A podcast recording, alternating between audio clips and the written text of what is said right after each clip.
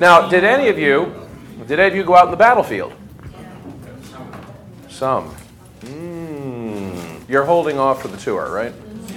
All right, all right. Well, at least there's some brave pioneers. But the tour will be good as well. There's a lot to see in a comparatively small space. But the battle went on for three days, so there was a lot to, for, for people to do then. When I talk about the Battle of Gettysburg, when I take students of mine out in the field, one of the first things I ask them to think about is what it smelled like. I mean, if you drive around and you know you've got the little tape that goes with it, well, it's all very nice and it's very pleasant and rah rah. And the monuments are heroic. Uh, the soldiers in stone, and the and the, the grass is all neatly cropped, and the corn is waving in the breeze, and it all just looks so perfectly sterile. So the first thing I ask for people to think about is, what did it smell like? It's July 1863. By the end of the battle, there are approximately 8,000, 9,000 corpses, which have been lying out in the hot July sun for three days. And they're not in good condition. So there's one stick. Also, this army did not bring porta potties with it.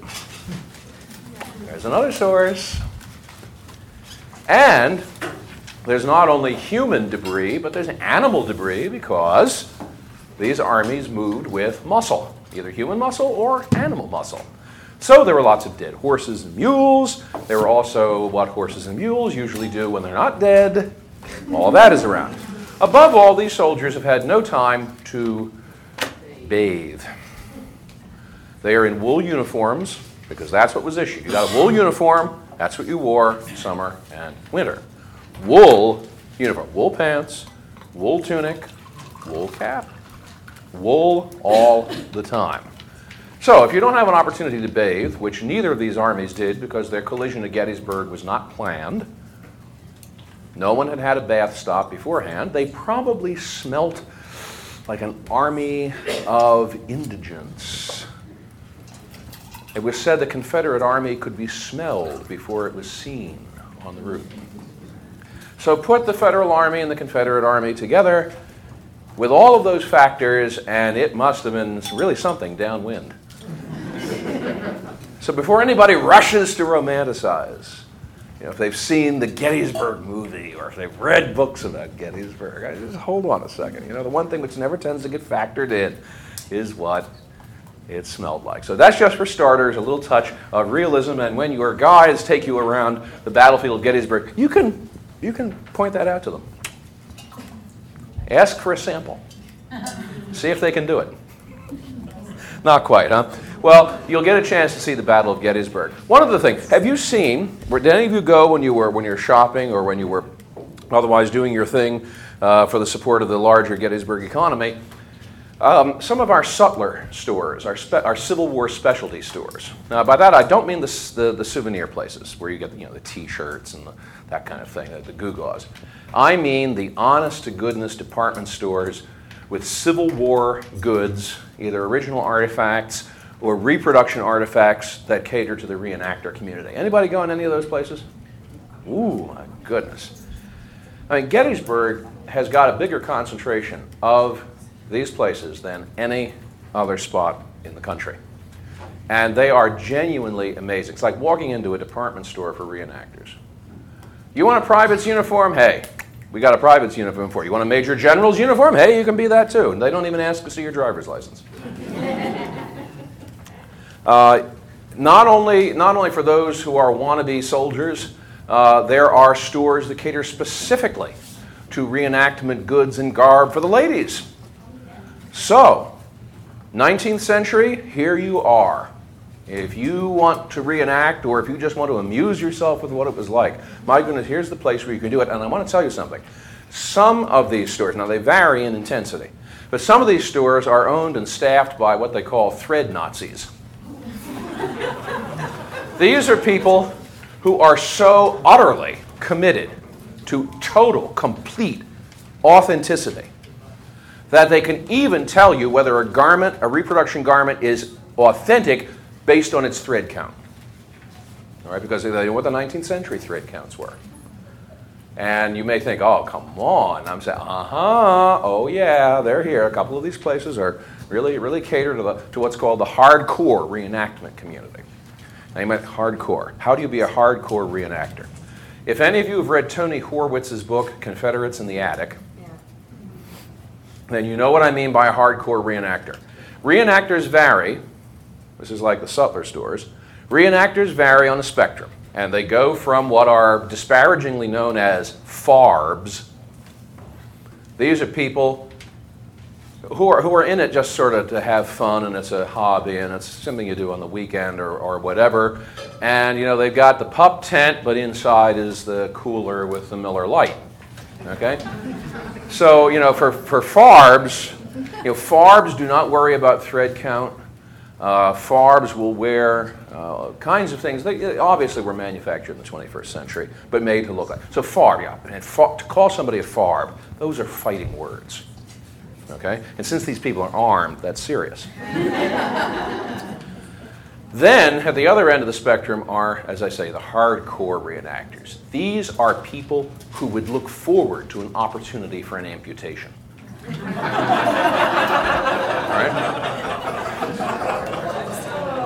That's how, that's, these, these, are, these are people who don't just show up for a weekend reenactment. They camp out all the time. They march from Virginia to Pennsylvania for the Gettysburg reenactment in July. Uh, they, their equipment is absolutely, utterly, totally perfect in terms of its genealogy to the 19th century. They can even do what is called the bloat. Oh, no. Yeah, the bloat. the bloat, of course, is what corpses do after three days in the July sun. You know, some of them have really mastered the art of being corpses and doing the bloat. All right, so if you if you bump into reenactors on the streets of Gettysburg, and believe me, Gettysburg is about the only town on the planet where someone can walk around in Civil War era garb and nobody notices. You know, if I if I wore this hat, if I wore this hat around in Philadelphia, people would go like, I need to call the you know, call the sanitation department. You know, what's wrong? Yes, guys, yeah, there's something wrong with it. Around here, nobody notices. Par for the course. So if you if you really if you really want to experience 19th century anonymity, this is the place to do it. And the stores are ready and eager to cater to you and sell things to you. And uh, you, can, you can find them all through the town, at either end of the town. Uh, and perhaps from your booklet, the tourism booklet from the convention people, uh, you can see some of the ads for some of these places. Actually, I just really think they're a lot of fun to walk around in. I, I, I can't resist. I love these places. I just, I just love to visit them. So maybe, maybe just for the fun of it, you want to as well, or else you want to buy something and take it home to impress your classes with. I mean, just it would really make their eyes drop out uh, if uh, you show up one day in a sergeant major's uniform. Wouldn't it? I'm just thinking of the fun you'd have. And you could write it off in your taxes too, isn't it? You know, it's professional expense. you, you had a question. I just wanted to tell everyone that the sanitary commission is uh, camped up. That's right. We just ran into it by accident. All the women there all dressed in their beautiful. Oh yes, yes. United States Sanitary Commission. No, that has nothing to do with the sewage system in Gettysburg. Sanitary in this, in the 19th century context, was sort of an equivalent of the USO. And it provided all kinds of support and encouragement services for the soldiers. Uh, this was done by civilians. It was, a, it was a private civilian organization that staged big fairs in northern cities to raise money uh, to provide goodies for the soldiers and care packages and fun things like that. So if uh, you really don't want to spend a weekend under the broiling sun in a wool uniform, doing a sanitary commission recreation is, uh, is, a, is a viable alternative. All right, we have people who do that. We have, there, are, there are civilian reenactors, or what they call civilian impressions of all sizes and shapes uh, to do, and there are places here in Gettysburg which cater to each and every one of them. So if you want to be somebody famous, All you have to do is pick the famous person you want to be, and there's a store here that can kit you out that way to look like that person. Not too many people want to volunteer to be someone who was infamous or even insignificant. But if you want to be someone who was famous uh, and you want to do a reenactment of them, an impression of them, this is the Gettysburg really the place to come. So I hope you have some fun with these places. They're really wonderful. Um, in fact, they, even around here on the square, this little hat came from a place called Dirty Billy's. And it's just on the other side of the square, which, of course, remember is a circle, but nobody in Gettysburg realizes that. Um, Dirty Billy's, unfortunately, is not open this weekend because Dirty Billy is at Manassas peddling his goods, but his store deals in nothing but hats. Absolutely nothing but hats. His front window is like a museum. And to walk into the store, I mean, this is absolutely hysterical. Hats of every shape and size of 19th century to Revolutionary War vintage.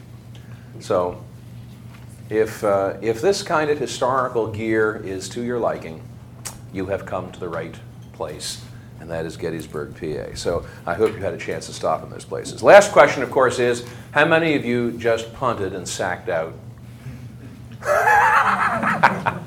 we'll see who the eager beavers are answering questions this afternoon. All right, it is late in the afternoon. We are getting weary, we are getting hungry.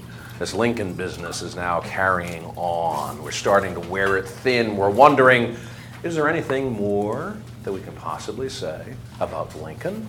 And the answer is yes. Deal with it. All right. We want to talk for a little bit about Lincoln and democracy, which sounds like it ought to be obvious. But as anyone who's ever had to think about the term democracy realizes, oh, that might be a little bit sticky. Because what is democracy? How do we define democracy? How do we apply it? Democracy is one of those things we, sort of like the Supreme Court, you know, we think we know it when we see it. Well, maybe it's not quite that easy. Because after all, in the 19th century, the United States was a democracy, and yet its democracy existed coexisted with slavery. How could it be a democracy and coexist with slavery? Interesting question. How did it work that way? What kind of a democracy do you have? In strict political science terms, of course, I have to say this because I've got you know who over here. In strict political science terms, we are not a democracy.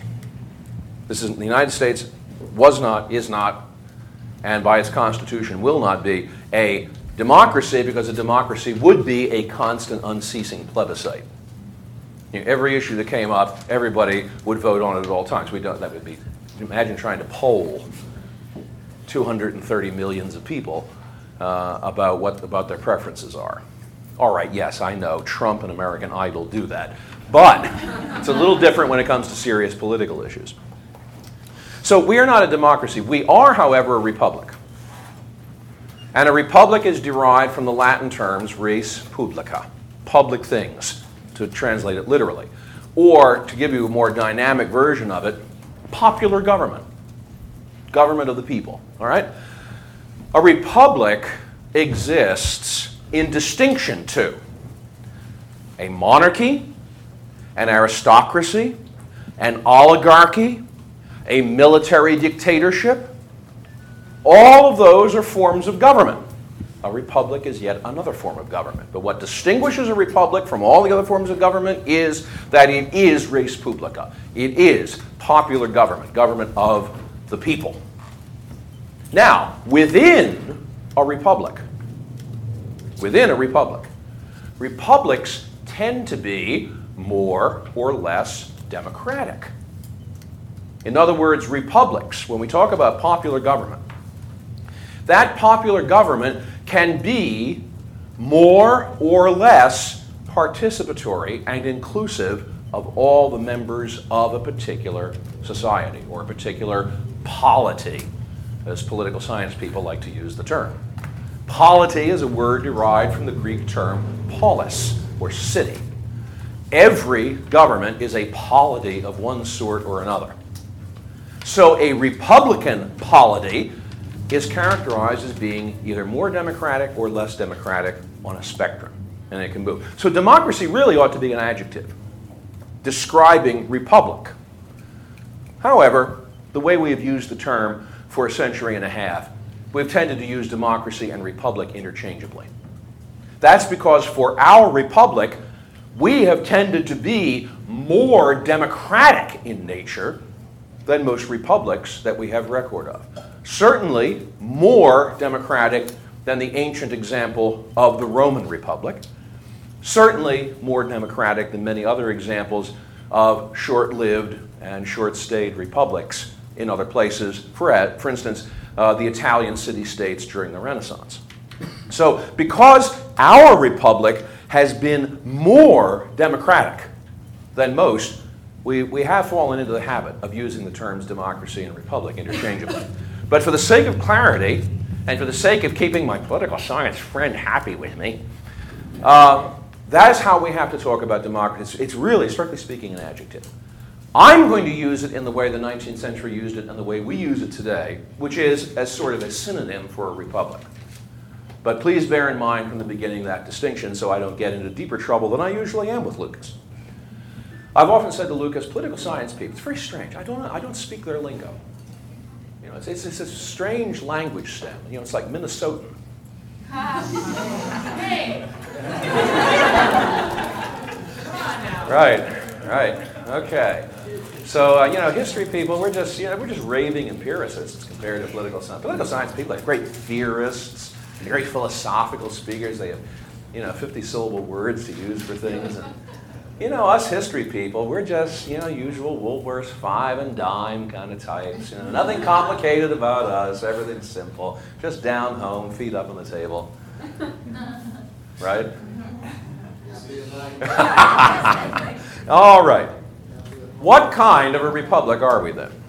What kind of a republic slash democracy are we?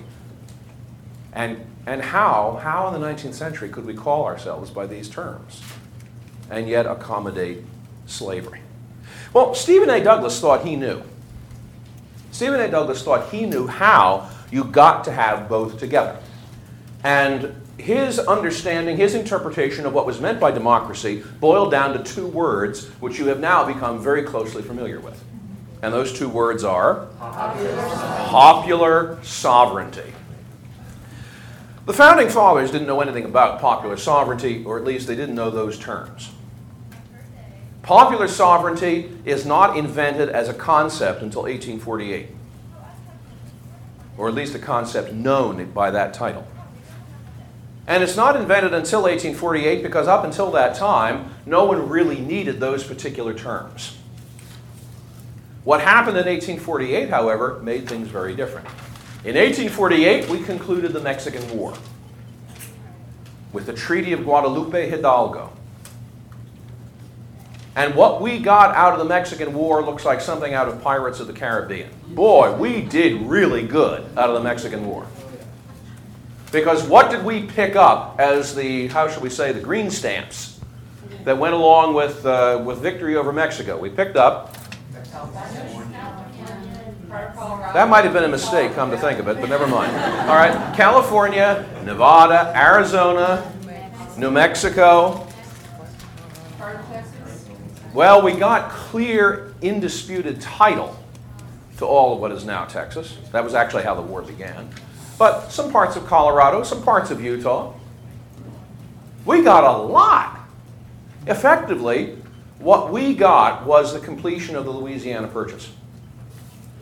Mean, at the end of the Revolution, we got from the Brits not only the land belonging to the 13 colonies, but we got all the British possessions going to the Mississippi River. Okay? So 1783, we're an independent republic, we've got half the North American continent. Then in 1803, President Jefferson pulls off the greatest land deal in history, the Louisiana Purchase. Now, think of the Louisiana Purchase as a right triangle. I know this is a tax on you English people, but bear with me. Think of the Louisiana Purchase as a right triangle. The 90 degree angle is right up there at the Canadian border. Minnesota. I'm sorry, what? In Minnesota. Well, close to Minnesota. and it extends on one leg all the way to the Pacific and includes Oregon. extends another leg down and goes down to Louisiana and the Gulf. And then there's this long side to the right triangle that slashes diagonally across the American West. So if you think of a line going from Oregon all the way down to Louisiana, more or less what you have is the Louisiana Purchase. That was 1803. 1848, the end of the Mexican War, brings us the other right triangle, so to speak. This time, if you think of the 90 degree angle as being at San Diego, and one leg running east to Louisiana, the other leg running north to Oregon, and the long line, the long face of that triangle meeting the long face of the Louisiana Purchase, then rough and ready, you have what happened with the end of the Mexican War. Nobody had planned for that. Nobody had planned for that. And that was a problem. In 1819, the first state to be carved out of the Louisiana Purchase, the state of Missouri, applied for membership in the Union. This was a surprise because when Thomas Jefferson pulled off the Louisiana Purchase in 1803, what he really thought he was buying was a great big game preserve he thought that in, in purchasing the, well, the territories known as Louisiana, that they would probably remain vacant for the next couple of centuries, while the interior of, the, of America east of the Mississippi slowly but surely filled up. And then everything west of the Mississippi that was in American hands would be sort of a, sort of a large resource pit from which eastern America could constantly be drawing resources. Jefferson in 1803 just didn't imagine there was going to be big development. Big underestimation. 16 years later, we're starting to organize the first state out of the Missouri, out of, out of the Louisiana Purchase, and that's the state of Missouri. Now, a big question promptly was posed to people. If we admit Missouri as a state, will it come into the Union as a free state or a slave state? Now, this was a problem which had never really occurred to people before because the organization of states up to this point had been governed by agreements and by legislation which had been adopted by Congress before the Constitution was adopted. The future of the Northwest, the future of the Southwest, or at least what was the Northwest and the Southwest then. Imagine in those days Alabama was considered the Southwest. Those had all been handled before the Constitution was, was ratified. So they were past history, but there was no arguing with it now. There was a new regime, and everything, uh, everything that had been done in the past, well, that was the past, no question. 1819, however, is different. Missouri is different. It's the first state to come out of the Louisiana Purchase. And suddenly the question of whether it should be a free state or a slave state blows up in Congress like a sudden prairie tornado. Now, eventually, this is resolved in what is known as the Compromise of 1850. I'm sorry, Missouri Compromise. Sorry. In the Missouri Compromise, basically what it boiled down to was a line was drawn, making two triangles within that big 90 degree angle. The lower triangle was to be reserved for organization as states that would legalize slavery. The rest was to be restricted for states organized on a free basis. And that seemed to make everybody happy in 1819 and 1820 when it was finally implemented. All right, so Missouri Compromise governs the Louisiana Purchase and any states to be made up out of the Louisiana Purchase. And it has to be said honestly that there were not too many states after Missouri that were formed from the Purchase. You know, there was Iowa. But uh, you know, apart, apart from that, the progress, Arkansas, progress is really kind of halting. Then comes 1848. The Mexican War brings the other half, so to speak, of the American West into American hands. There's not a whole lot of question here about whether these places are going to develop as states, because for one thing, they've already got populations inherited from the Mexican Republic. What's more, in 1848, there's a gold rush in California. And people decamp from the east by the thousands crossing the prairies, crossing the mountains, going through the Isthmus of Panama. And suddenly, overnight, California has turned into, well, uh, California, or at least Orange County. So, So here you have this territory called the Mexican Cession, because it was ceded by Mexico to the United States. Suddenly, this is not only American territory, but suddenly, large portions of it are hammering on the door, wanting to be organized as states and admitted to the Union. What's a Congress to do? Because at that point, immediately the old question came up again slave or free? The solution to this was found in the Compromise of 1850. And it was a real tough fight. Because actually, there were four proposed solutions to this dilemma. Southern slaveholders said, hey, just open the whole thing up to slavery. And they felt that they had justification for saying that because had not Southerners fought in the Mexican War? Had they not shed their blood to acquire this territory? Didn't they deserve it as a reward? Why should they be excluded? Why should they be treated as second class citizens just because they owned slaves? So, this is one solution, and that is open it all to slavery. The other solution is don't open it one peep to slavery. This was the proposition of Pennsylvania Congressman David Wilmot in what became known as the Wilmot Proviso. It's called the Proviso because it's a rider that's attached to various bills. The Wilmot Proviso was attached to about 40 different bills. Each time, Wilmot trying to get the thing passed by pinning the tail on the donkey. Each time it somehow got separated, each time it got voted down, but he kept at it and he kept at it. No matter what the bill was, up came Wilmot's proviso. Bing! Right onto the bill. It might be a bill for, I don't know, traffic lights in Gettysburg, but suddenly there was a Wilmot proviso on it. Well, the Wilmot proviso basically said let's treat let's treat the Mexican cession as something which should be reserved strictly for free state settlement. Of course, all slaveholders clutched their chests and fell over on their desks at that point. Another solution was hey, look, the Missouri Compromise line has worked for 30 years. Let's just extend it westward, right through the Mexican cession. All right, that sounded good because the Missouri Compromise was tried and true and everybody lived with it for 30 years. The only problem is the Missouri Compromise line would cut across the top of the Mexican cession and would effectively turn over most of the cession to slave development. That would not be acceptable to Northerners. Finally comes Lewis Cass, Secretary of State, Senator from Michigan. Lewis Cass proposes that Congress not try to settle this question at all. Let's let the people in the territories decide whether they want to have slavery or not. And Cass calls this popular sovereignty.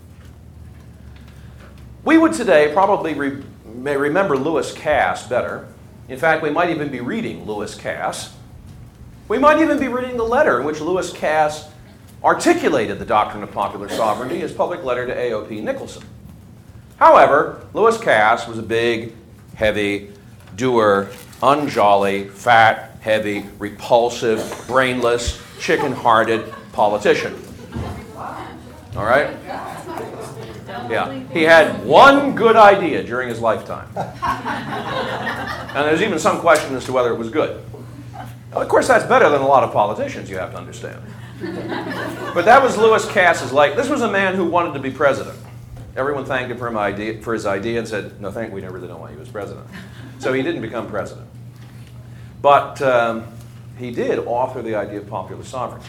However, because Lewis Cass was Lewis Cass, popular sovereignty becomes associated not with Lewis Cass, but with a young whippersnapper of a senator from Illinois, Stephen Arnold Douglas, because it is Douglas who gloms on to the doctrine of popular sovereignty, promotes it, popularizes it, and eventually, by the end of the year 1850, has popular sovereignty offered as the primary solution to what to do with the Mexican cession. There were a lot of attractive elements to the doctrine of popular sovereignty. I mean, for one thing, it had the ring of genuine democracy to it.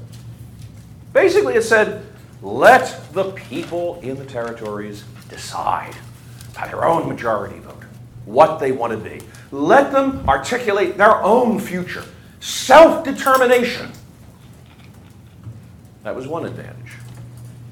that popular sovereignty had. It just sounded normal. It sounded American. It was up there with mom and apple pie. You can see it now. Mom, apple pie, popular sovereignty. You know, it all works together. I mean, who, who in their right mind was actually going to get up in front of a public audience and say, I do not believe that the people are sovereign? No, I mean, not unless they wanted to cut their throat politically in public. So who, who, was, who, was going, who was going to deny popular sovereignty? It just sounded so, so American, so democratic. The other advantage that popular sovereignty had was this it kicked the football out of Congress. I mean, remember what has been going on here. In 1819, Congress goes loggerheads over slavery in Missouri. People are threatening each other with pistols on the floor of the House of Representatives. I mean, don't you, you think politics are polarized today? Oh, you ain't seen nothing. Man, these are people who want to settle things out in the parking lot, but they don't mean fisticuffs. They mean settle it for good. All right? And when you're in for a fight, you're in for a funeral. Oh, they meant that. All right? This is what happens in 1819 to 1820. You get it again in 1848 to 1850. People threatening each other. Southerners threatening they're going to secede from the Union. Northerners threatening that they don't care. People on the floor threatening each other. People drunk on the floor threatening each other. People bringing whips and clubs and revolvers onto the floor of the House. And on one occasion in 1854, one member of the House of Representatives walking into the nearly deserted Senate chamber finding there Massachusetts Senator Charles Sumner, who had just delivered a two days long speech against slavery, and using his walking stick to brain Sumner while he's sitting at his desk in the Senate. Sumner was out of action for three years, recovering from it. So this, you know, this, this is what was going. Douglas looks at this and says, "My goodness, all that Congress is going to do is rip its guts out publicly." if we let it go on like this. is the wrong forum. Congress is the wrong forum for establishing this. So long as Congress can do nothing but paralyze itself over this question of the Mexican cession, nothing good is going to happen in the rest of the country. The people's business is not going to be attended to. Roads aren't going to get paved. Legislation isn't going to be considered. Things are going to go downhill in a handbasket. So Douglas says you know what the great thing about popular sovereignty is? It gets it out of Congress. Congressmen don't have to threaten each other. Congress can get on with more important subjects, like you know congressional pay raises, and and the people get to decide. So two advantages then to popular sovereignty. It really sounds like good stuff, doesn't it? And if you and if you really trust the people, as any good member of democracy should, uh, then you should be confident that, that the people will make the right decision. And that, my friends, is the doctrine of popular sovereignty as articulated and promoted by Stephen A. Douglas. And in fact, it seemed to work. It seemed to work so well that in 1854, Douglas decides, in his capacity as chairman of the Senate Committee on Territories, to see if this shouldn't be allowed to operate in other ways. I mean, you know, some new wonder drug cures disease X. Hey, let's see if it'll cure disease Y. Okay? Fair enough inference. So, in January of 1854, with an application in his hands from the territory of Nebraska for admission as a state of the Union, Douglas proceeds to push through his committee a recommendation for admission of Nebraska. Organ- first of all, organization of Nebraska as a territory, and then subsequent to that, admission as a state on the basis of popular sovereignty. At this point, you might say, well, okay, so what? That's Stephen Douglas's long suit. One big difference. The Nebraska territory, which in those days involved, in fact, all of Nebraska and all of Kansas, all one great big territory. That was old Louisiana Purchase territory, which had been governed by the Missouri Compromise since 1820. This was a new wrinkle. The Missouri Compromise had, in the views of many Northerners, protected the Louisiana Purchase from infection by slavery. And here's Stephen A. Douglas saying, let's junk the Missouri Compromise and let the old Louisiana Purchase territories, which had been settled according to the rule laid down in the Missouri Compromise, let's let them now organize themselves according to popular sovereignty. And Douglas's reasoning for this is twofold. One is he loves popular sovereignty. Popular sovereignty is the kite that he is flying to greater and greater political prominence. Mean, he's the wonder man. He's got the solution that solves political problems. Of course, the other thing was every application of territories like Nebraska for admission to territorial status or statehood from the Louisiana Purchase had been blocked. the exception of Iowa, it had been blocked by Southerners in Congress who did not want to see more free states added to the Union and more free state representatives and senators added to Congress. Well, Douglas looks at this and sees this is a deadlock. We can't call it a Mexican standoff because that would apply to the Mexican cession. It was a deadlock. All right? There's a deadlock here. Unless you can move to territorial organization and then to statehood, nothing in the rest of Louisiana Purchase all the way to Oregon. None of that is ever going to be able to be developed. If you can't do that, then you can't protect settlers in those territories. How can settlers be invited to move into the Louisiana Purchase, set up shop if there's no government? What are they going to do? Move into Mr. Locke's state of nature? But unless there's authorization from Congress for setting up territorial governments, that protection's not going to be there. And if that protection's not going to be there, nobody's going to move into the territories. And the territories go undeveloped. And you know what also does not happen? No transcontinental railroad. There was no way a transcontinental railroad was going to be put through the sands and the deserts of New Mexico and Arizona. We hadn't yet invented air conditioning. So, the really viable route for transcontinental railroad would take it from St. Louis through Omaha to San Francisco. To do that, you had to run the lines across Missouri, across Louisiana Purchase territory. And to be able to do that, you had to create territorial governments for the Louisiana Purchase. But if Southerners were fighting that and obstructing it and paralyzing it, you'd never get those territorial governments and you'd never get the Transcontinental Railroad. And if you don't get a Transcontinental Railroad, how are you going to knit the two parts of the country together? I mean, you've got California, already admitted as a state, it, it jumped the territorial phase because it had so much gold lying in its, in, in its soil. What would stop California from setting up as an independent republic then? I mean, is California going to be content to remain a state of the Union if it can't communicate except by the Pony Express with the rest of the country? Why not California setting up on its own shop? Why not an independent republic on the West Coast? Might happen if Congress showed that it simply wasn't interested in California.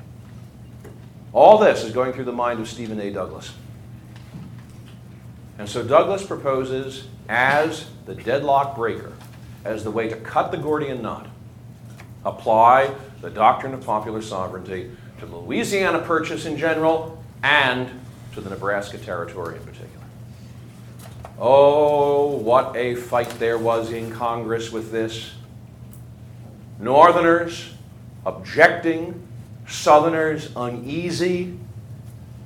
But Douglas was nothing if not a great schemer and a great manipulator a man who oozed charm and dissimulation from every pore. And so the bill was passed. At that point, Kansas was divided into two territories.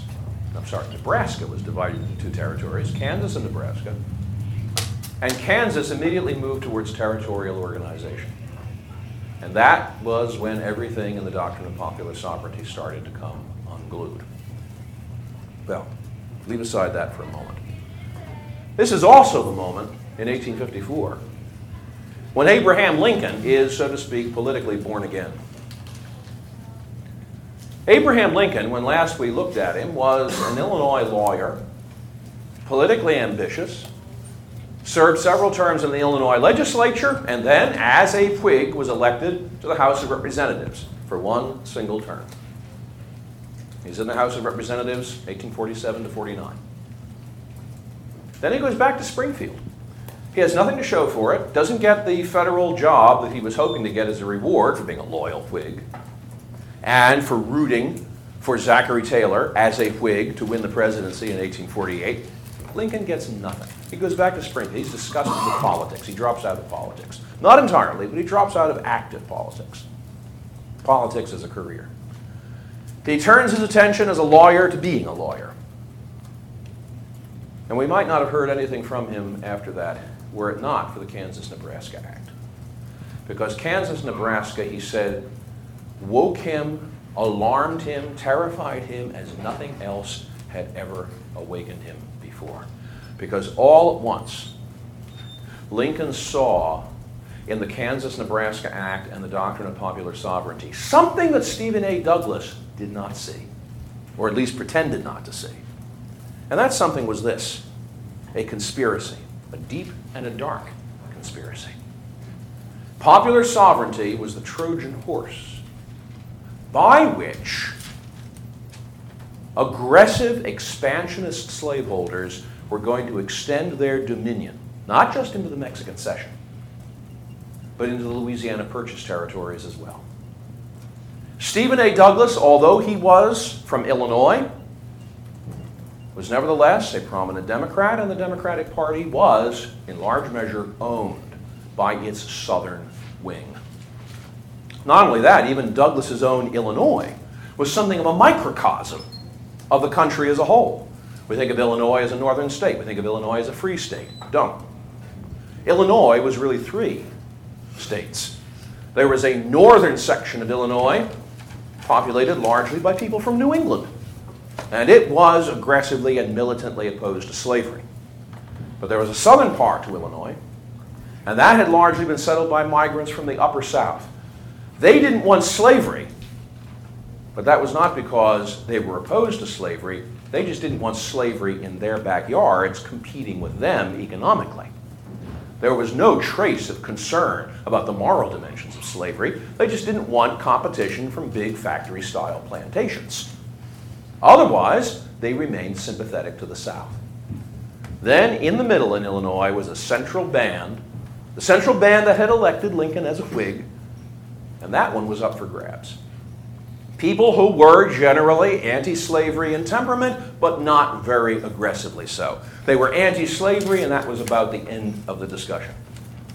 Ask them what they thought about slavery, we oppose it. Going to do anything about it? No. Going to think about it? No. Going to vote about it? No. We're just opposed to it. How's the weather up your way? You know, that's, that's how the discussion would happen in central Illinois. Lincoln is an old Whig from central Illinois. But when he looks at the Kansas Nebraska Act, he doesn't look at something that is going to leave him indifferent.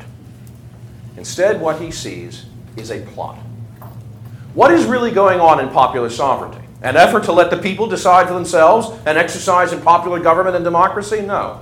This is really a snide, covert attempt to use popular sovereignty, the doctrine of popular sovereignty, the language of popular sovereignty, as this Trojan horse for pushing slavery into the territories and especially the old Louisiana Purchase. Remember, Lincoln believed that slavery was a problem which was going to cure itself. Just contain it and it'll die out on its own. Now, here comes Douglas's Kansas, Nebraska. And he's actually tearing down the walls of containment. And if slavery goes into the old Louisiana Purchase territories, what will be next? Will slavery clamor to reassert itself in the free states? Why not? Why not? And so Lincoln begins to see in popular sovereignty a threat to himself, a threat to Illinois, a threat to the entire North, and a threat to democracy. What Douglas is inviting people to is not democracy or an exercise in popular government.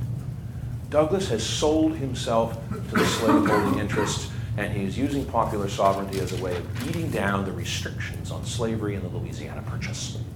And as if to confirm this suspicion of what Douglas was really up to, in 1857, the Kansas Nebraska Act is followed by the Dred Scott decision. The Dred Scott decision ratifies one part of the doctrine of popular sovereignty, in that it asserts that Congress has no authority and no jurisdiction in determining the slave or free status of the territories, whether they're the Mexican Cession or whether they're the Louisiana Purchase or whether they're on the other side of the globe, which they aren't yet, but in prospect it could be. So Congress has no constitutional authority. In other words, this is not just a doctrine reflected in a particular piece of legislation. This is a dictum handed down by the United States Supreme Court, which makes that absolute. On the other hand, it does provide something of a problem, the other half of the decision for Stephen A. Douglas. Because what the Supreme Court says in the Dred Scott decision effectively bars even the territories and the territorial legislatures from banning slavery. The argument of the Dred Scott decision is this What are slaves? Slaves are property.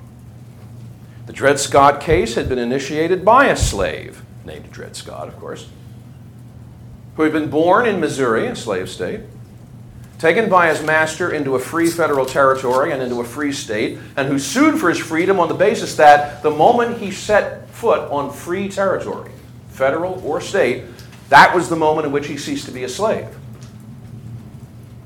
Case went all the way up to the Supreme Court.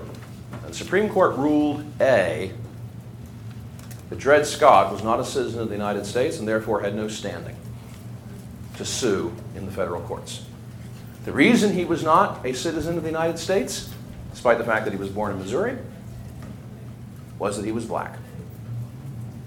Blacks could not be citizens. Only white people could be citizens of the United States of America. So, first point then in Dred Scott.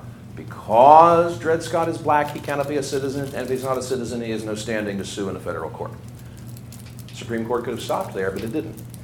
It then went on articulate its doctrine that nobody, not Congress, not the territorial legislatures, had the right to ban slavery because Dred Scott, obviously being black, is not a citizen. Well, if he's not a citizen, what is he? He's obviously not a foreigner because he was born in Missouri. What is he? Well, he's a slave. Well, what is a slave? A slave is chattel property. Now, Congress does not ban people from taking property with them, American citizens taking property with them into the territories. If you want to take your horse, Congress can't prevent you from taking your horse. Any legislation in Congress that forbade people from taking horses into the Kansas territory would have it overturned by the Supreme Court. If you wanted to take your dog into the territory, you would be free to do that because that dog is your property. If you wanted to take your wagon or you wanted to take your tools into Kansas, that was your property. You were free to do with it what you want, and Congress should not try to pass legislation to prevent you from taking your property where you wanted to go. Well, slaves are property. And according to the Dred Scott decision, that's what they are. Then you put them in the same category with the horse and the dog and the tools and the wagon. And it would be just as invidious to take, to, for Congress to interfere with that property relationship as in any of the others. Therefore, the second part of the Dred Scott decision says, whoop, every territory is open to slaveholders to take their slaves. At this point, Abraham Lincoln begins to conclude that not only is Douglas sold out to the slaveholding interests because he wants to be president, no secret about that, but he has now been joined by the Supreme Court. That they were acting hand in glove. These, the, there's a progress here from popular sovereignty to the Dred Scott decision, which looks awfully fishy, looks awfully connected.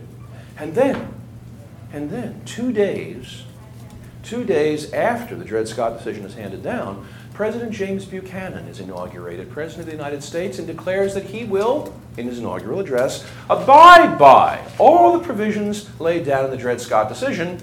And in 1857, Buchanan puts all the weight of the presidential office behind the organization of Kansas as a slave territory, despite the fact that the movement to organize Kansas as a slave territory is politically bogus. It's organized by a pro slavery faction headquartered in the town of Lecompton, using numbers that would, satis- would have satisfied only Mayor Richard Daley, Sr. of Chicago. Vote early and often. All right? But Buchanan puts all the weight of the presidency behind that. Now, at this point, Lincoln begins to see that there are dots that want connecting. Ah, here's Stephen A. Douglas. Ah, here's the previous president, Franklin Pierce. Ah, here's the, the, uh, the, the, Supreme Court of the United States and its Chief Justice, Roger Brooke Taney. Ah, here's James Buchanan, Roger, Franklin, Stephen, and James. And as he awakens the threat here, he sees not just a mistaken policy, but in fact a deliberate contrivance. And at this point, Douglas, rather Lincoln, stands up to denounce the doctrine of popular sovereignty. How? How can he do it? How can someone who is supposed to believe in democracy denounce popular sovereignty?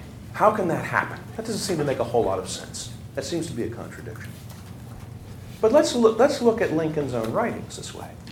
You've read an interesting spectrum of Lincoln's writings on democracy his eulogy for Henry Clay, his great speech at Peoria on October 16, 1854, a speech which I have to tell you really includes within itself all the elements of Lincoln's political philosophy. If you burned up everything else written by Abraham Lincoln and left only the Peoria speech, you would still have all of Lincoln's political philosophy. You know, get rid of the Gettysburg Address, get rid of the first inaugural and the second inaugural. You can burn them all up. But the Peoria speech has everything in it every constituent element that will be important over the next decade.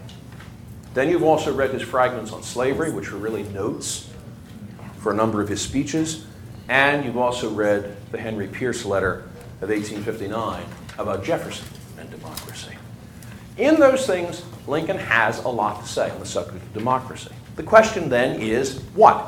What could he possibly say about democracy after popular sovereignty? All right, let's take it one by one. The eulogy on Clay, the eulogy on Henry Clay, his beau ideal of a statesman who died in 1852, along with Stephen A. Douglas, curiously enough, one of the architects of the Compromise of 1850. But he had been the great standard bearer of the Whig Party in the old days when Lincoln was a Whig. He was from Kentucky, as Lincoln was. And he was an avowed moderate, a man who disliked slavery, but who, like Lincoln, believed that what was necessary was simply for it to be contained where it was so that it could die out gradually and painlessly. What does Lincoln say about democracy in connection with Henry Clay?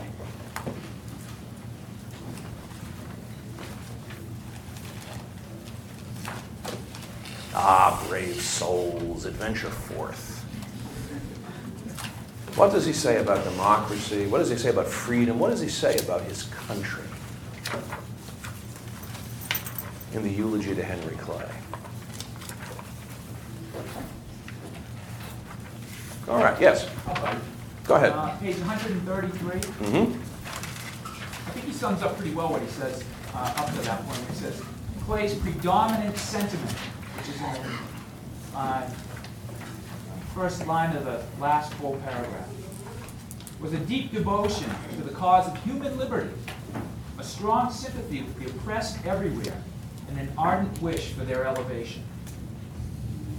All right, the first thing that Lincoln admires in Henry Clay is his devotion to liberty. And when he thinks of liberty, notice right away how much he thinks of it so very quickly in terms of economic opportunity. The opportunity for the oppression, the oppressed, those who are held down in life, to rise. To stage that, that role in the, in the race of life. So liberty should be the first primary characteristic of democracy. If democracy is not about liberty, no point in talking about it, according to Lincoln in the address on Clay. Okay, what else? Well, with that, he was saying that, you know, he, he took that for the whole country. He wasn't a member of the North only. Right. He was a member of all of those parts, he believed in the whole. So this is where you can see, you know, Lincoln really believes in the country as a whole. Henry Clay was from Kentucky. He was born in Virginia, but he was, lived most of his life in Kentucky, represented Kentucky in Congress. And yet, he never thought of himself as a Kentuckian. He never thought of himself as a Southerner. He thought of himself predominantly as an American. Now, you might think, well, that's, you know, that's a nice sentiment. Hallmark greeting cards probably has something to that effect. But that was actually very politically charged. How did you view the American Republic? Was the American Republic a collection of special geographic interests? Some people thought it was. John, John Calhoun thought it was. Randolph of Roanoke thought it was. Southerners frequently said that they believed that if they had a country, it was Virginia, or North Carolina, or South Carolina. That was their country. And their country belonged to a federation of sovereign states that simply happened to be known as the United States. That meant, of course, that they would oppose any effort by the federal Congress to intervene in their state affairs, whether on economic questions, such as federally sponsored economic development, or, more especially, on the issue of slavery. There were some people who really believed the United States was a collection of special geographic interests. And those interests were represented in Congress. That was the purpose of Congress. Lincoln says that was not Henry Clay's view. Henry Clay's view was that Americans constituted a nation. They were Americans first, and Virginians or North Carolinians or Massachusetts, whatever you call a Massachusetts person. Massachusettsians? You're not Googling something, right? Okay. I'm just checking what the expert on Massachusetts here. Bostonians. Boston. Not out in Berkshire County, they aren't. um, uh, whatever you wanted to call yourself, you were an American first. And not only an American, there's, there's one other really, really crucial distinction that Lincoln makes here about Clay talking, you know, talking about Clay and Clay talking about his country. What? Oh, I just had another thing. Oh, sure, I'll throw it in. No, no, no, no, throw it, toss it in. On page one thirty-seven, he brings up that, um, about slavery, did not perceive that on question of human rights, and legals to be expected, or to be ex- accepted from the human race, that Mr. Clay's owner slaves cast into a life where slavery was already widely spread and deeply seated.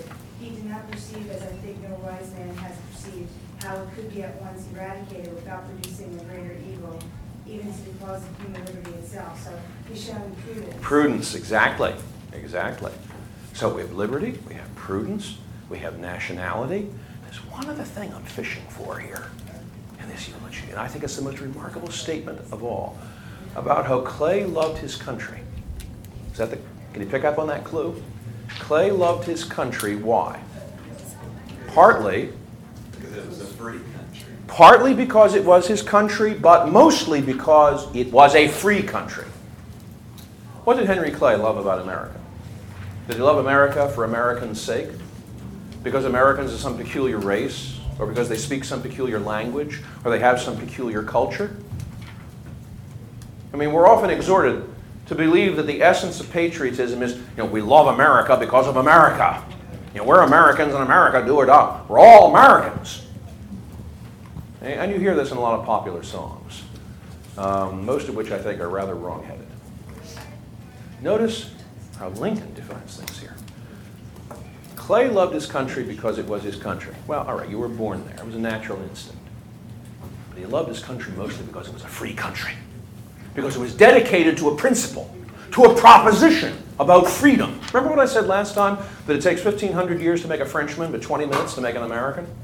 Why? Again, the distinction is because an American is an American because you assent to a proposition.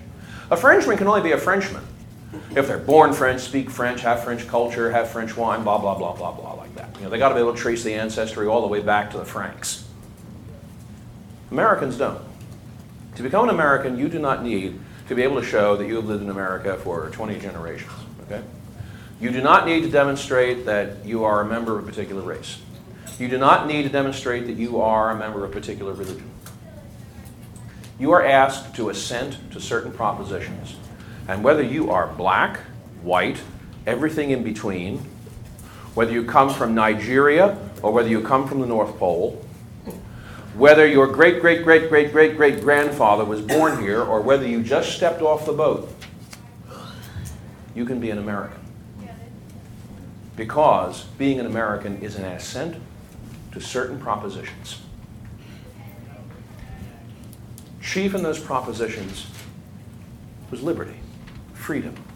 That's what makes people, according to Lincoln, that's what makes people an American patriot.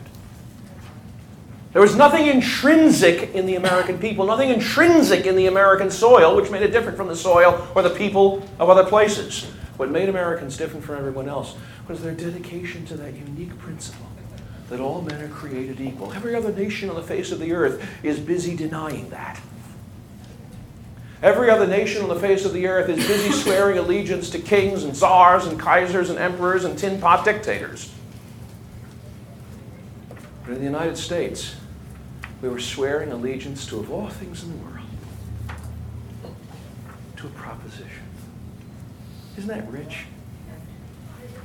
I mean, look, if you were going to swear allegiance to the czar, boy, you had something to swear allegiance to, didn't you? I mean, there was pomp, there was ceremony, there were palaces, there was power, there was Peter the Great. Wow, that was something to swear allegiance to. Or you could swear allegiance to the, to the Queen of England. Oh, to Queen Victoria, to be part of the empire. Oh, that was a great thing. Britannia rules the waves. Something to swear allegiance to. And Lincoln said, forget it.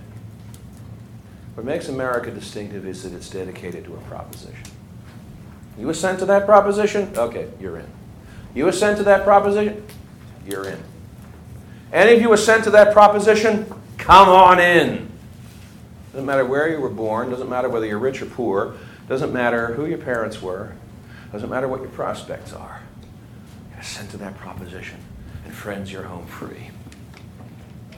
And that proposition was about freedom, and that was why Henry Clay loved his country. Because it was a country about freedom. So for Lincoln, whenever you talk about democracy, you have to remember that democracy is first and foremost about liberty, and any discussion about democracy which is not based upon liberty is going nowhere. First and foremost. All right, let's turn from the eulogy to Clay to the Peoria speech. How does Lincoln talk in the Peoria speech about democracy? What kinds of things does he say about democracy in the Peoria speech? Before we get into the Peoria, Peoria speech, I want to ask you, isn't uh, Douglas also being more underhanded than convention because of his interest, financial interest in the uh, Transcontinental Railroad? Um, I, I would never disagree with anyone who wants to suggest that Stephen A. Douglas was even more devious than I have thought. oh, yeah. Oh, yeah, he definitely had interest. Oh, the man was a log roller. The man was self interested. Lincoln, at one point in 1856, drew a contrast between himself and Stephen A. Douglas because they'd known each other for years. Both of them, both of them migrated to Illinois, one from Kentucky, one from. The two had known each other for years. And in 1856, Lincoln says, let's look at the balance sheet. Douglas, famous, everybody knows his name. Who am I? Abe Lincoln of Springfield, Illinois. With me, Lincoln said, the race of life has been a flat failure. Whereas with Douglas, everything's been handed to him on a silver platter. Either that or he grabbed somebody else's silver platter. The great, terrible thing about Stephen A. Douglas, Lincoln said, is that he is a liar. And yet, being a liar, being self interested, looking out for number one, Douglas had apparently gone to the head of the class. And there was Abe Lincoln stuck all the way in the back, a one-term congressman. Not much there to take satisfaction in. Was Douglas devious? Oh, you bet. Now tell me about the Peoria speech. How does he talk about democracy in the Peoria speech? What did this country set out to be at the beginning? And it's interesting here, Lucas, connecting to this theme about the fathers, the founding fathers. Notice how Lincoln wants to take us right away to the founders. He doesn't beat around the bush. He wants to take us not into the realm of abstractions, not into the realm of philosophy. He wants to take us to the founders. What was the intention of the founders? And is the doctrine of popular sovereignty going to reflect that? Or, in fact, is the doctrine of popular sovereignty going to take us a good long distance away from the founders? Go ahead. Well, founders, through, the, um, I mean, the ordinance, slavery was not, um, extended to new territories. And then he, Lincoln states on page one fifty-three, that Congress declares and it never to have been, the sacred right of self-government was grossly violated by it. All right. Lincoln never doubts the sacredness of the idea of popular self government. It's that popular sovereignty is not an expression of the idea of popular self government, it's an abomination, it's a perversion of it. Why is it a perversion? How can you talk about popular sovereignty and end up talking about a perversion? How does that? I mean, if you talk about popular sovereignty, you're talking about democracy. You know, 51% of the people decide, therefore 51% of the people win. 51% of the people in this room want pepperoni pizza. 49% want anchovies. What do we get? We get pepperoni. All right, that's democracy, isn't it? What's wrong with that? Pizza has the pepperoni on it when it shows up, and then you vote on it that you want it to be cheese, how do you get the pepperoni off? Well, that's one complication. you're gonna vote in a state about slavery and have people already own slaves, they've already said you can't get it out where it already is, so what do you do now? That's a problem. That's a problem. What about people voting that are not members of the territory? Well, that's true. That's a problem. But you know, that's that's a, again, that's execution. That's not that's not principle. right? Problem in Kansas is that you know Douglas they just didn't they just didn't get a chance to do it right. There were too many pressure groups, and that in fact only reinforces the doctrine of popular sovereignty because what all these pressure groups are trying to do is to short circuit genuine popular sovereignty. I mean, for for uh, Stephen A. Douglas, popular sovereignty is always the idea which has never been tried yet fully. And if we would just try it fully, it would work. So all these other things are really mistakes. What else? What else about democracy here in the Peoria speech? Yes. Well, like, since uh, power comes from the people, they, there needs to be a check on that power. Why? So- I thought that was what democracy was about. Power to the people, right? But yeah, but people. What are you, some kind of commie? I mean, what are you, kind of some kind of dictator on the? What are you? What are you? I gave up remarks a while ago. Well, you know, you like Saddam Hussein or something? I mean. I mean, I thought democracy was about power to the people, right? Well, see, as we were talking about, like in uh, D.C. or um, in Philadelphia, when, when like the king, What do they know about- the king was the source of sovereignty. Right. You uh, you have to put limits on the king's power in order to be protected from arbitrary use of power. In, in our system, we've started from the bottom up with by giving the people the power. Right. So That's in the order cure. to- In order to prevent uh, arbitrary use of popular sovereignty, we have to have some kind of Whoa! Republican check on. Whoa, whoa, whoa, whoa, whoa, whoa, whoa, whoa. Stop right. How do you put a check on the will of the people and still have a democracy? All right, then that's your check then, okay? So what are you, what are you all worked up about? Why are you against popular sovereignty? There's no representative democracy there to, Sure there is. where? Well, it's in the territorial legislature, there's in Congress itself. I mean, this place is just, Washington is just reeking with representatives. What are you talking about, the states or the territories voting one person, one vote to decide what happens? Yeah.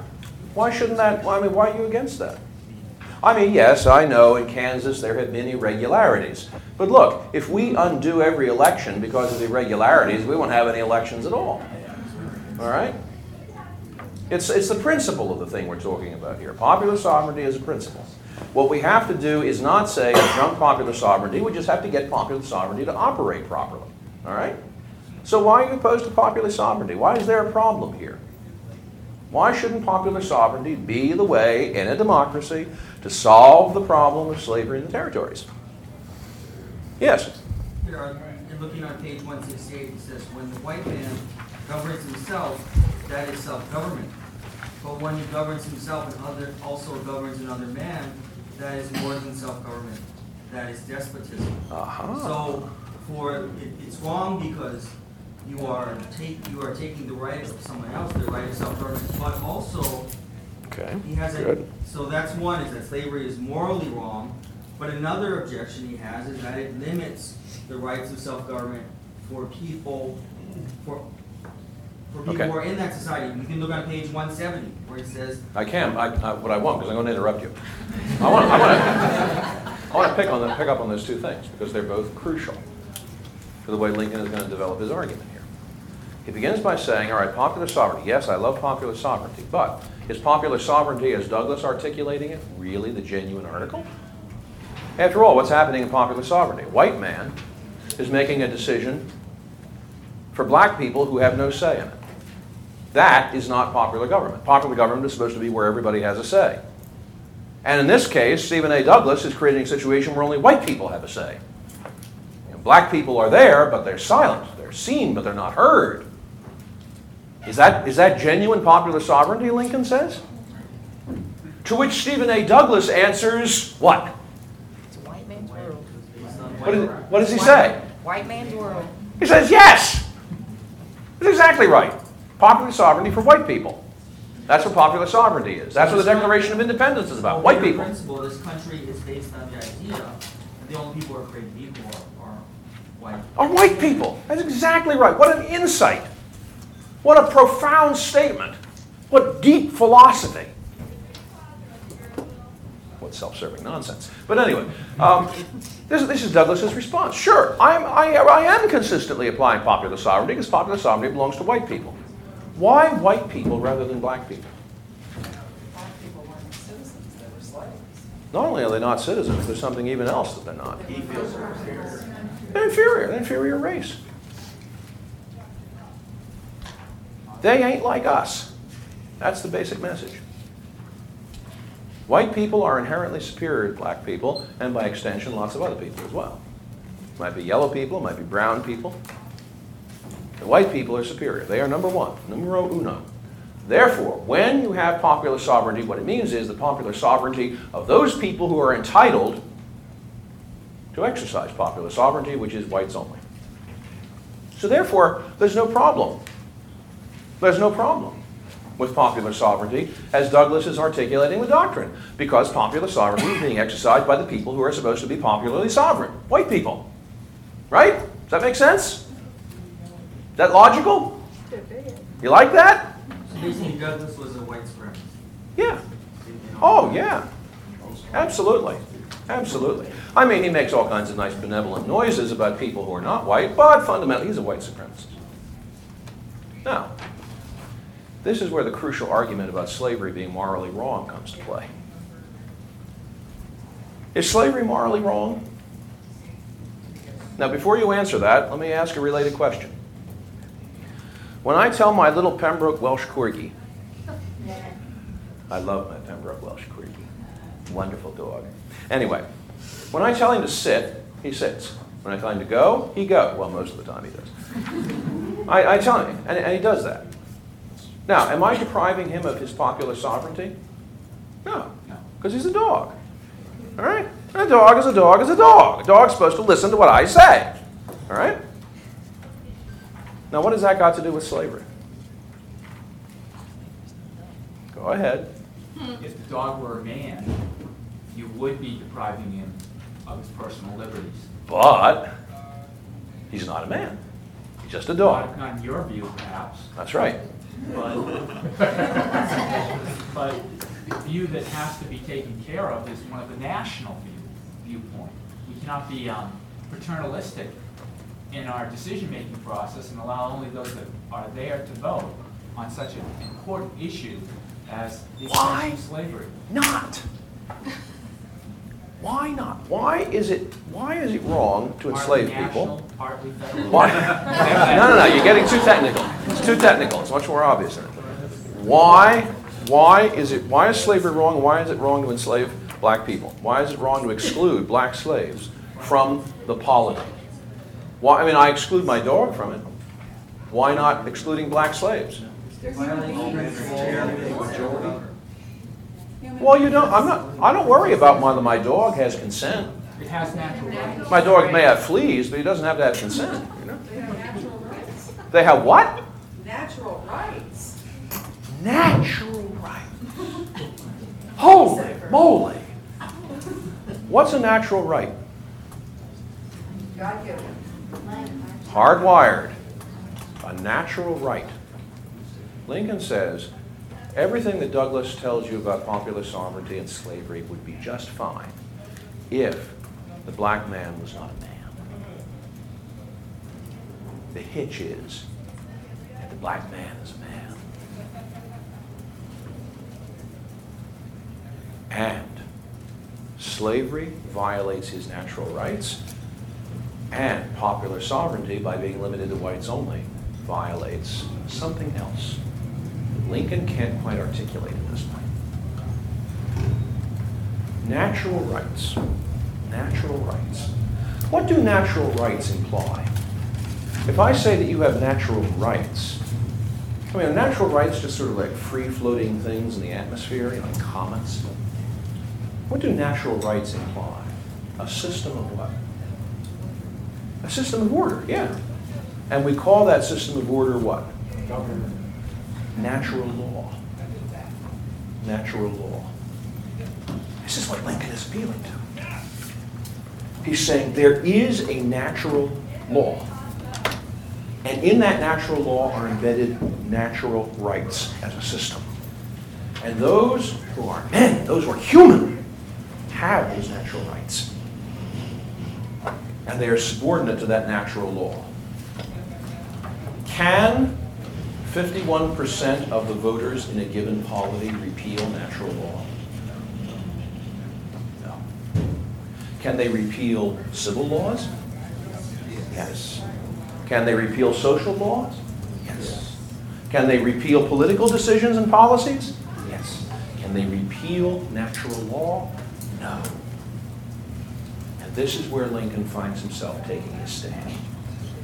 That popular sovereignty is right and good and proper when we're talking about 51% majorities governing social, political, and, and economic questions.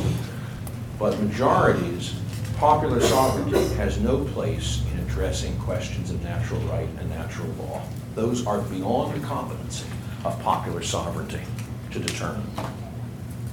Which means that not only slavery, but in fact the whole structure of Douglas's doctrine of popular sovereignty is flawed right down to the concrete. Because in fact he has ignored natural law. He has tried to treat us all as though the only thing that existed were social, political, economic laws, in which what governs essentially is power. If you can summon up enough power, if you can recruit enough power in the form of a 51% majority of the voters, you can dictate the polity, right?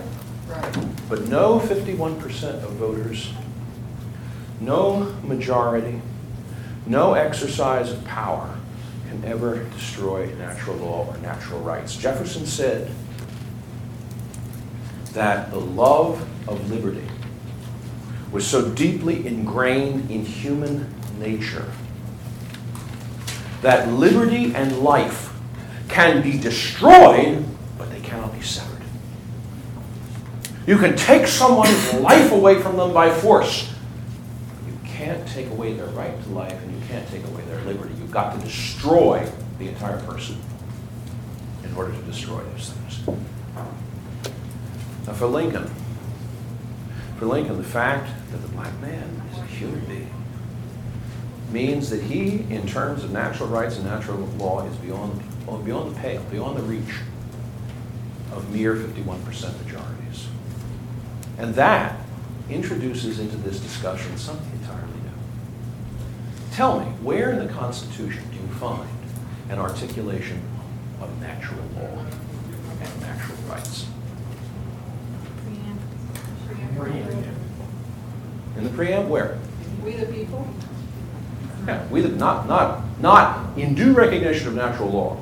No, it's we the people. In order to do what? To recognize the eternality of natural law? No, we the, in order to form a more perfect union, to promote domestic tranquility, et cetera, et cetera, et cetera. Where's natural law in the Constitution? Well, some, some Life, people liberty, and the pursuit of guarantee of Republican government would extend all of that. Nah. I want to know where natural law is in the Constitution as natural, not implication, not a penumbra, not a suggestion, not a stage whisper. I want to know, where is it in the Constitution? Answer? It's not found in the Constitution. It's not found in the Constitution. It's not within the realm of the laws established by the Constitution Bingo. because the natural laws are above and beyond what anything in the Constitution can touch. My hat is off to you. You got it perfectly. Because the Constitution is not addressing questions of natural law and natural right. It's addressing questions of social, political, economic policy. That's why a Constitution can be amended. You can change it. If you find out that something is mistaken or it's going in the wrong direction, you amend. You can't amend natural law. If the Constitution was about natural law, you wouldn't be able to amend it. What document does talk about natural law, though? Declaration of Independence. And what does Abraham Lincoln take as his pole star in the Peoria speech? Declaration of Independence. What does he laud Thomas Jefferson for writing in the letter to Henry Pierce? Declaration of Independence. Because in the Declaration of Independence, Jefferson was encoding natural law and natural rights into the DNA of the American Republic. Now, mind you, Abraham Lincoln didn't always like Thomas Jefferson in a lot of other ways. Jeffersonian political philosophy, Jeffersonian policies, Lincoln spent much of his life opposing them. But in this fundamental respect, he will say, say all hail to Jefferson, all honor to Jefferson. Because whatever else Jefferson did wrong, he did this thing right. He encoded natural rights, life, liberty, pursuit, of happiness, in the Declaration. Not that we are re- realizing these perfectly, but they're there always as a beacon to call us to try to do better. Because the principles themselves do not change. Our understanding, our apprehension, our application of them changes, but not the principles themselves. Lincoln is going to oppose the doctrine of popular sovereignty a doctrine of natural law based on the Declaration of Independence. Now, how he will get away with that when he actually has to meet Stephen A. Douglas in public debate, whoo, that we will have to wait and see. Lucas, has the clock struck? Uh, just a few minutes left. I think I think about that one too much. Okay, okay. We have five minutes. Who wants to consume five minutes with a question? You do, I know. Go ahead. I guess I just don't understand this distinction you're making between natural law being something that cannot be amended or changed or voted on. Because we have all these states that actually have voted on something in natural law because they instituted slavery. And it's not until we're going to get the Thirteenth Amendment that we're going to get rid of slavery. Right. Well, slavery is, slavery partakes of both. Slavery is both a civil institution and a violation of natural law. Now, Lincoln is saying this slavery gets encoded into certain social and political documents, like state constitutions, for instance, and state statutes. It gets encoded there. That's a mistake. It's a mistake because we did not perceive things correctly. We did not perceive them as they ought to be. Mercifully, we can change that. And the thing that constantly is reminding us of our need to change that is what is found in the Declaration of Independence's articulated. I mean, look at, look at what he says in the letter to Henry Pierce. It's funny, this is only one letter, but it's got great stuff in it. He talks about this invitation to speak in Boston on the birthday of Thomas Jefferson. And he now talks about what these principles were like. And he says, All honor to Jefferson, to the man who, in the concrete pressure of a struggle for national independence by a single people, in other words, Jefferson didn't Jefferson was under no obligation to articulate eternal principles. He could have just stuck to talking about what the American grievances were with the king and what the American problems were and what the specific situation in 1776 was. In other words, Jefferson could have lopped off the entire first part of the Declaration of Independence and just contented himself with indicting the king, and it would have worked. It would have worked for the American Revolution. It would have worked for Americans in 1776. Jefferson could have done that. But instead, what does Jefferson do? He had the coolness, forecast, and capacity to introduce into a merely revolutionary document. When he says merely revolutionary, he means you know, just this specific moment in history with this specific set of circumstances. He had the coolness and the foresight to introduce into this very specific historical document an abstract truth applicable to all men and all times. Whew, boy, there's a statement. Did you ever hear of a statute that a state legislature or even Congress had passed which could be applicable to everybody, everywhere, at all times? Ever hear of that? You think that there's enough wisdom in any Congress to adopt something like that? Probably not. But Jefferson puts something like that into the Declaration of Independence, not because Jefferson had insight that others necessarily didn't have, but because what Jefferson is talking about is natural law, which is the same everywhere for everyone at all times. And so to embalm it there, not just to put it there, but to embalm it there. And when he means embalm here, he's not meaning that you know, he deep six it. He means he's got it fixed. He's got it laid out. He's got it portrayed with such eloquence that today and in all coming days it shall be a rebuke and a stumbling block to the very harbingers of reappearing tyranny and oppression. Not, not just when tyranny shows up, but when the little flock of birds comes telling you, oh, tyranny's coming, tyranny's coming. At that point, what springs to your lips? Declaration of Independence. Why?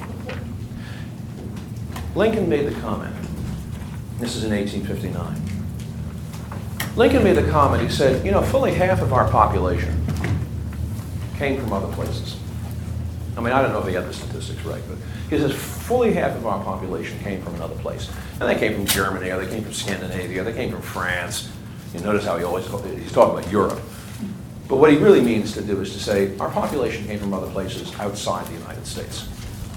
When you show them the Constitution, what do they see? They see the rule book, they see the political handbook of, of the country. And that's all.